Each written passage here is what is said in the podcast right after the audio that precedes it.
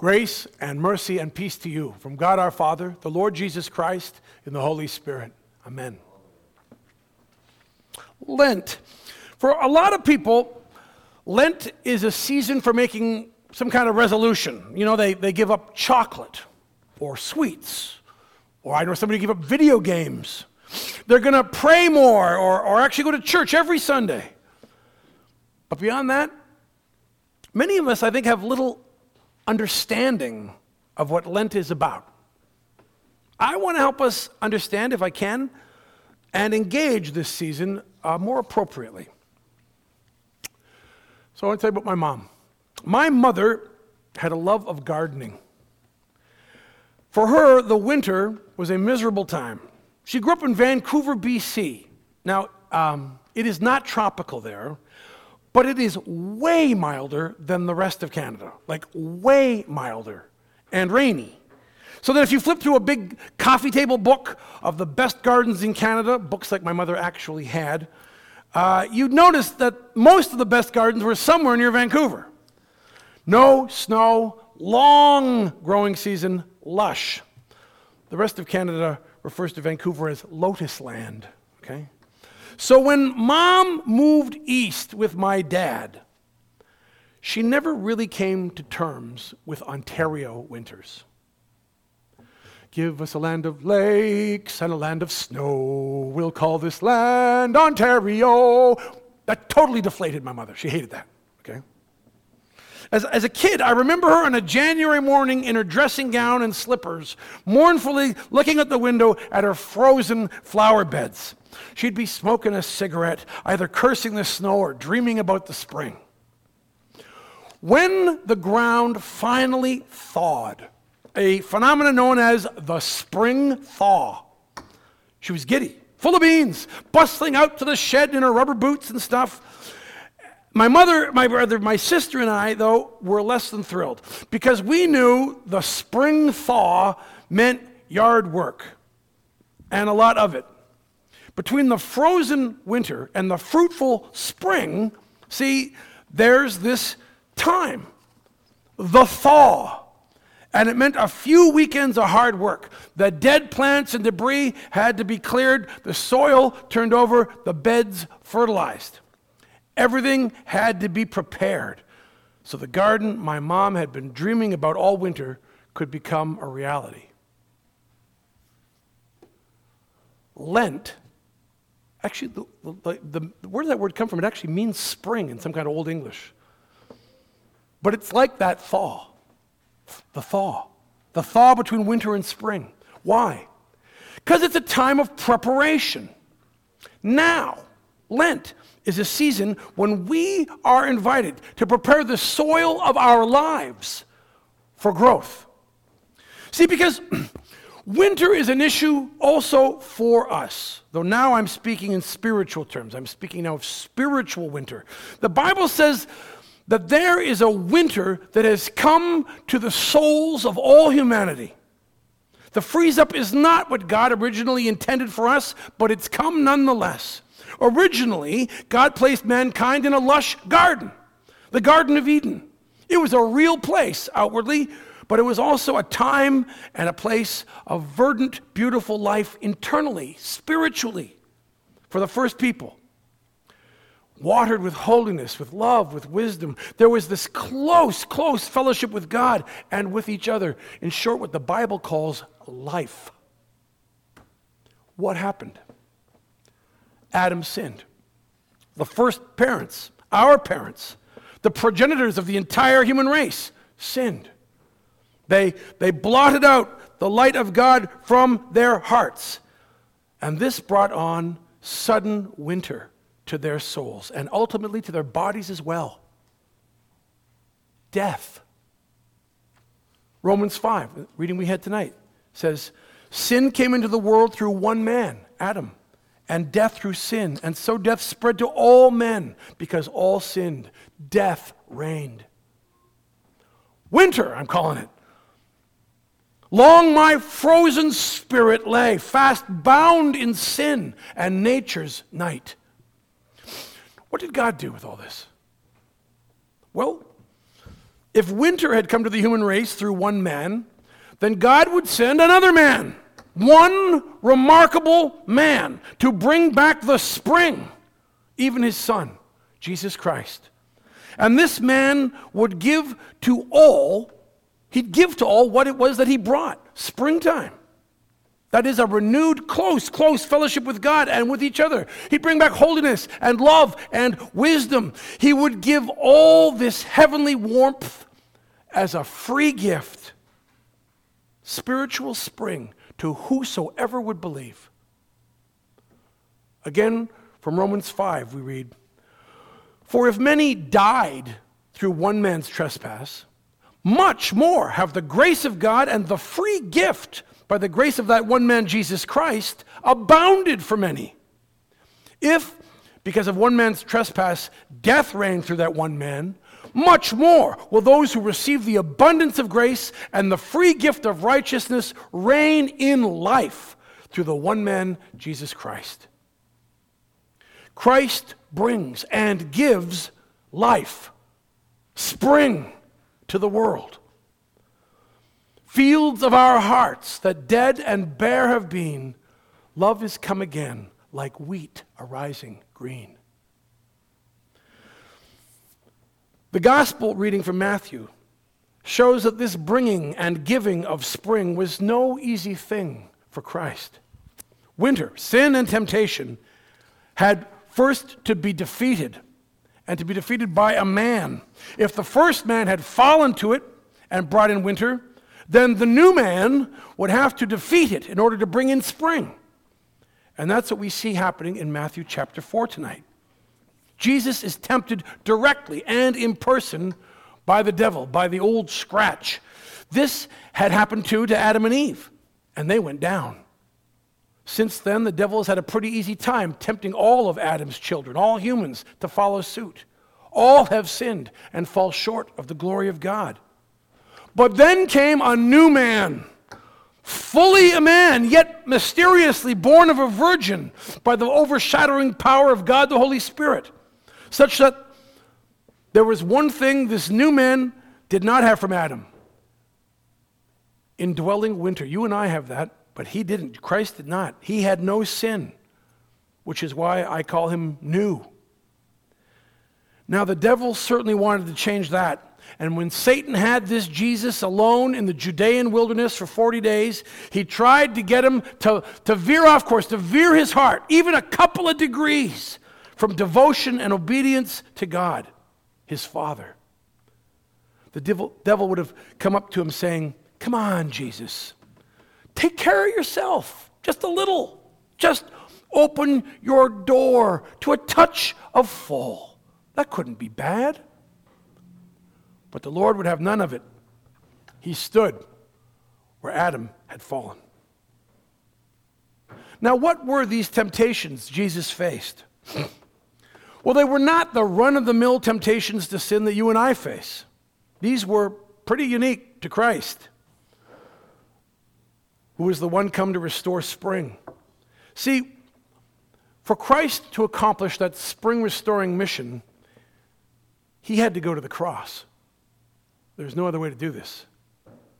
That is where he, the sunshine of God, would as a man bear the wintry blast of guilt and death on behalf of the descendants of Adam.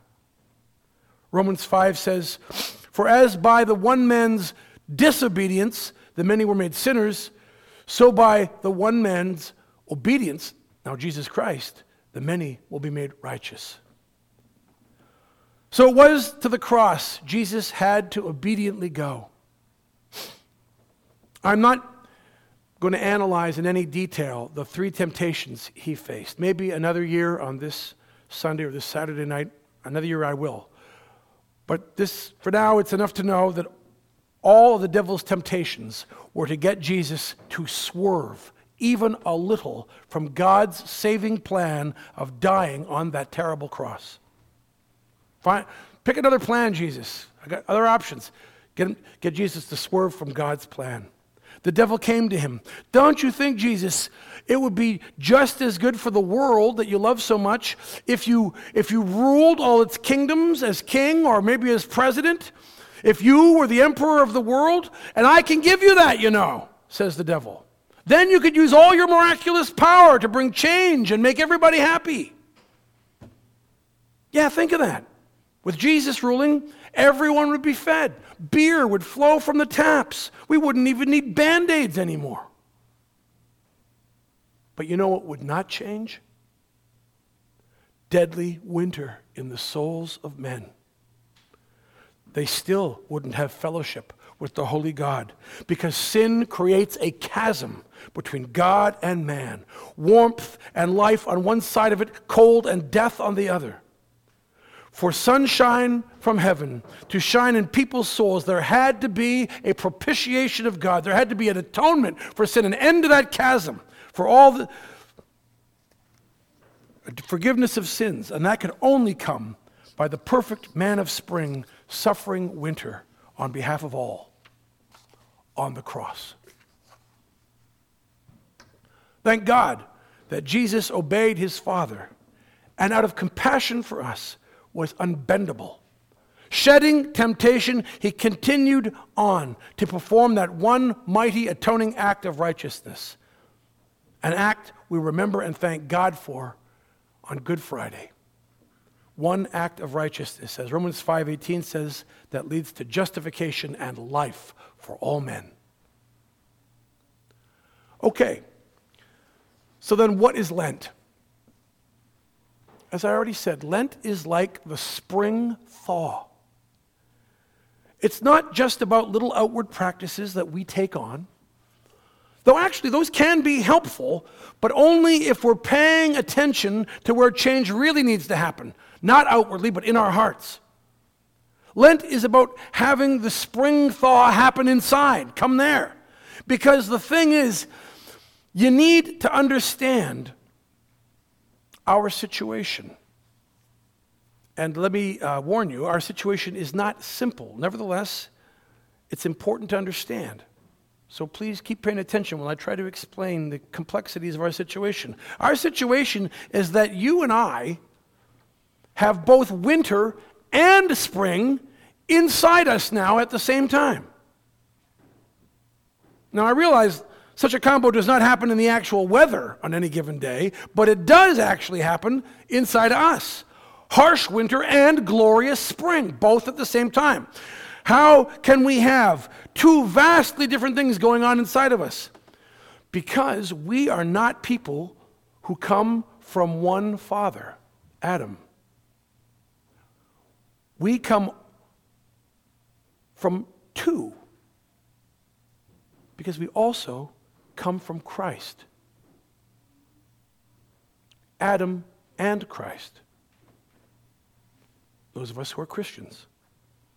We don't have only one progenitor, but if we have been born not only in a hospital delivery room, but also born again spiritually at the baptismal font, then we now have two births a physical and a spiritual. We have two progenitors, Adam and Christ, two natures, sinful and faithful.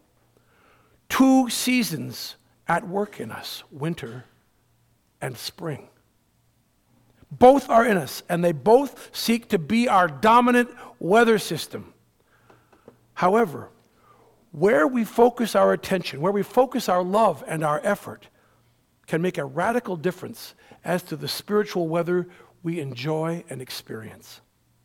Lent says that we don't have to shuffle around in self centeredness, self pity, and lovelessness, staring out the window at the dead flower beds. That's winter. We got it in us, but we don't have to dwell there. Why don't we have to be there? Because the spring has come. Now, it's not summer, that will be heaven, but spring has definitely come to the earth in Jesus Christ. I'm going to live in that. He's in me. I'm going to live in that spring. I'm going to turn my back on that old winter. You know what I'm going to do? I'm going to make spring thaw preparations to go from one to the other, clearing the dead plants and debris, turning the soil over, preparing the beds. The hard work in Lent now is going to result in a terrific garden, azaleas and everything, spiritually speaking, a few weeks down the road. All right, so Lent me move away from the metaphors and get practical about what let means or can mean. If we'll do the work, cleaning the dead plants and debris, that's like turning away from sins. You know, we can get comfortable with them, in a rut with them, doing nothing about them. Winter behavior. But springs come. There's forgiveness. So rake them up and bring them to the cross of Christ. Hand them over to Jesus. He's dealt with them by his death, and when you confess them and hand them over, he'll forgive them. Get rid of them. Proverbs 28:13 says, "Whoever conceals his transgressions will not prosper, but he who confesses and forsakes them will obtain mercy." So clean up. It's a big emphasis in Lent. That's why we go over God's commandments in some detail on Ash Wednesday. We're raking up our sins and we're handing them over. Incidentally, if you were not able to make it to Ash Wednesday worship, um, we've um, printed up extra copies of the Ash Wednesday bulletin. They're on a table back there. You could take one home and pray through it, read and pray through it. This is spring thaw cleanup work. Turning the soil over. There's another Another one. I would liken that to fasting. I don't liken it to dieting, which is not the same thing as fasting. It's not, no. Why do we diet? Well, we say it's in order to be healthier. And that is partly true. The other part is we diet in order to look sexier, more attractive to the opposite sex, frankly, right? And listen, I'm not saying that any of that's wrong. I'm just saying that it's not what fasting is. Fasting is done unto God, it's to focus on Him, not on my appearance or my health. When I fast, I say, you know what? I, I really do want to eat this oatmeal raisin cookie. Or I, I actually really do want to eat this piece of pizza. It smells great. But God, I want you more. I want you more. It's interesting. I think you'll find when you fast that it's a bit of a shock how much you think about food. I know for me, I'm like, what am I, the cat? My mind won't stop meowing about that lousy piece of pizza. You become aware of how much your appetites make you tick and how little God does. It's humbling. But fasting is like turning the soil over. Appetites used to be on top, getting all the attention. God was somewhere underneath. When we fast, turn that over, we practice turning that over. And yeah, there's some suffering involved in fasting, but we look forward to the garden that's going to grow when we turn that soil over, closest to God and others, rather than life being all about my wants. and let me just say that doing this, turning from sin and also fasting, these practices are not going to make you more forgiven or more righteous or more loved. Because your forgiveness and your righteousness and God's love for you has already come. It's already come fully. They're an accomplished fact. They're just there for you in Christ. What these practices do do is help you move your experience into this spring that's come and out of that old winter. And one more practice I'll mention, probably the most important of all planting seeds planting bulbs. By that, I am referring to God's Word. God Himself refers to the words of the Bible as seed. It's got to be well planted in you and me. And the spring thaw, Lent, is a great time to go, oh, yeah, I, I, I better get busy with the planting of the seed of God's Word in me. It's, it's, folks, it's just as simple as this no seed, no garden, no springtime spiritual experience. That's what it is. People often say to me, Oh, but Pastor, listen, I pray. I pray all the time, every day. Good, really good. Because prayer is also very, very important. What's prayer? Prayer is talking to God. But you know what prayer isn't? It's not seed. The seed is God's word. God's word is Him talking to us. Prayer is us talking to Him. Let's have both. But without God's word, your prayers are watering nothing.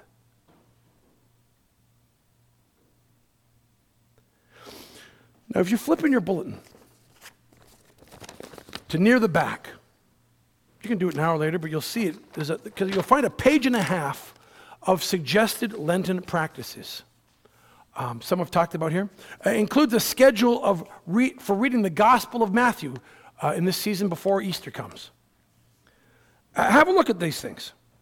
Uh, read them over. Uh, you know, when we finish the last hymn today, Christine usually plays something quite wonderful. While she's playing something wonderful, you could read it then, or uh, while you're sitting down before or after communion. But somehow have a look at them. And this Lent, pick something and go for it. As I said, it will not make you more righteous or loved in God's eyes because you are baptized into and believe in Christ, you could not be more righteous, saved, or loved than you already are. All that's already there. Christ has come, spring has come. But what will change is your experience of the spring, like azaleas and everything. And that is a garden worth working for. Amen. Now may the peace of God, which transcends all understanding, guard your hearts and your minds in Christ Jesus for life everlasting. Amen.